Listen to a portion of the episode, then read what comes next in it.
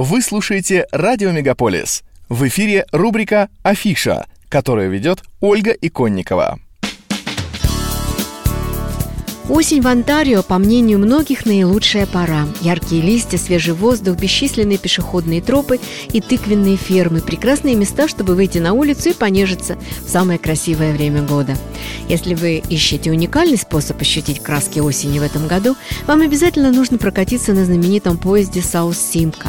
Этот исторический экскурсионный состав курсирует с мая по октябрь, но лучшее время – это ежегодный тур Fall Colors Excursion. Отправляется он из Тоттенхэма городка всего в 50 минутах езды от Торонто – этот поезд на паровозной тяге является старейшим действующим в Онтарио и вторым по возрасту в Канаде. Он работает за счет сжигания угля, который до сих пор бросают в топку вручную, что придает ему винтажный шарм. Состав собран из отреставрированных вагонов 1920-х годов с потрясающим интерьером, который перенесет вас в прошлое. Экскурсия туда и обратно по живописной сельской местности Тоттенхэма и Биттона занимает чуть меньше часа. Движется поезд по старой железной дороге, которая когда-то соединяла Гамильтон с Барри. Курсирует он по субботам и воскресеньям по 17 октября, отправляясь 4 раза в день. Из-за нынешних пандемических ограничений принимается только предварительное бронирование, а количество мест будет ограничено. Если вы любите погулять на природе, то вам будут интересны пять чудесных прогулочных троп в Онтарио. Глен Стюарт Равин – эта извилистая тропа проходит рядом с ущельем Глен Стюарт, открывая чудесный вид на холмистую местность и ручей, окаймленный крутыми лесистыми склонами. Открыто ежедневно, вход свободный.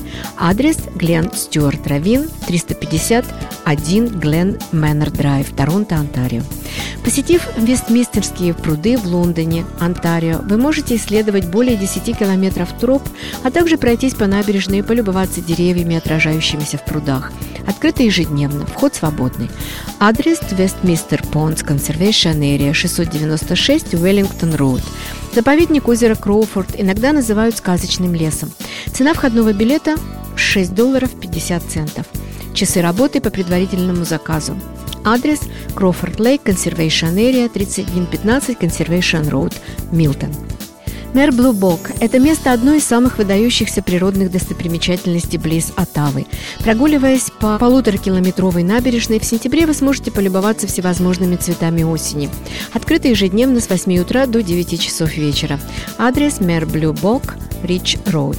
Советуем вам также посетить парк Hardy Lake, но там придется платить 12 долларов за парковку. В этом парке есть различные деревянные пешеходные мостики, которые приведут вас на симпатичный маленький остров, где можно насладиться тишиной и покоем. Парк открыт ежедневно с 9 утра до 5 часов дня. Адрес Hardy Lake Provincial Park, Highway 169, Торренс, Онтарио. Этот сад со странными скульптурами находится менее чем в трех часах езды от Торонто в антарийском поселке Буркс-Фоллс. Скульптуры, кричащие головы, Миддлтиан, разместившиеся на участке площадью 300 акров, представляют собой наполовину художественную галерею, наполовину открытую игровую площадку. Этим сюрреалистическим имением владеет и управляет сам их создатель, художник Питер Камани.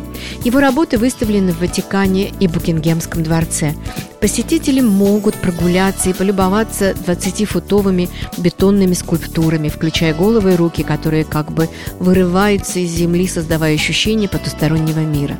На обширной территории находится более сотни этих массивных скульптур. Экспозиция «Кричащие головы» Миддлтиана открыта круглый год, но, пожалуй, лучше всего побывать там осенью, когда листва становится особенно яркой. Посмотреть скульптуры и погулять в парке можно бесплатно, но у входа есть ящик для пожертвований, и посетители просят приносить не скоро портящиеся продукты питания для Продбанка, Беркс Фоллс и District Food Bank. Международный кинофестиваль в Торонто объявил список звезд, которые планируют посетить фестиваль лично.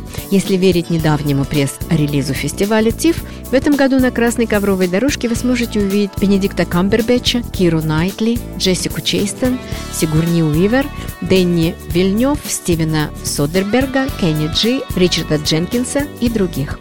Фестиваль проходит с 9 по 18 сентября, поэтому у вас будет достаточно времени, чтобы встретить кого-нибудь из своих кумиров за обедом в кафе или просто на улице в городе.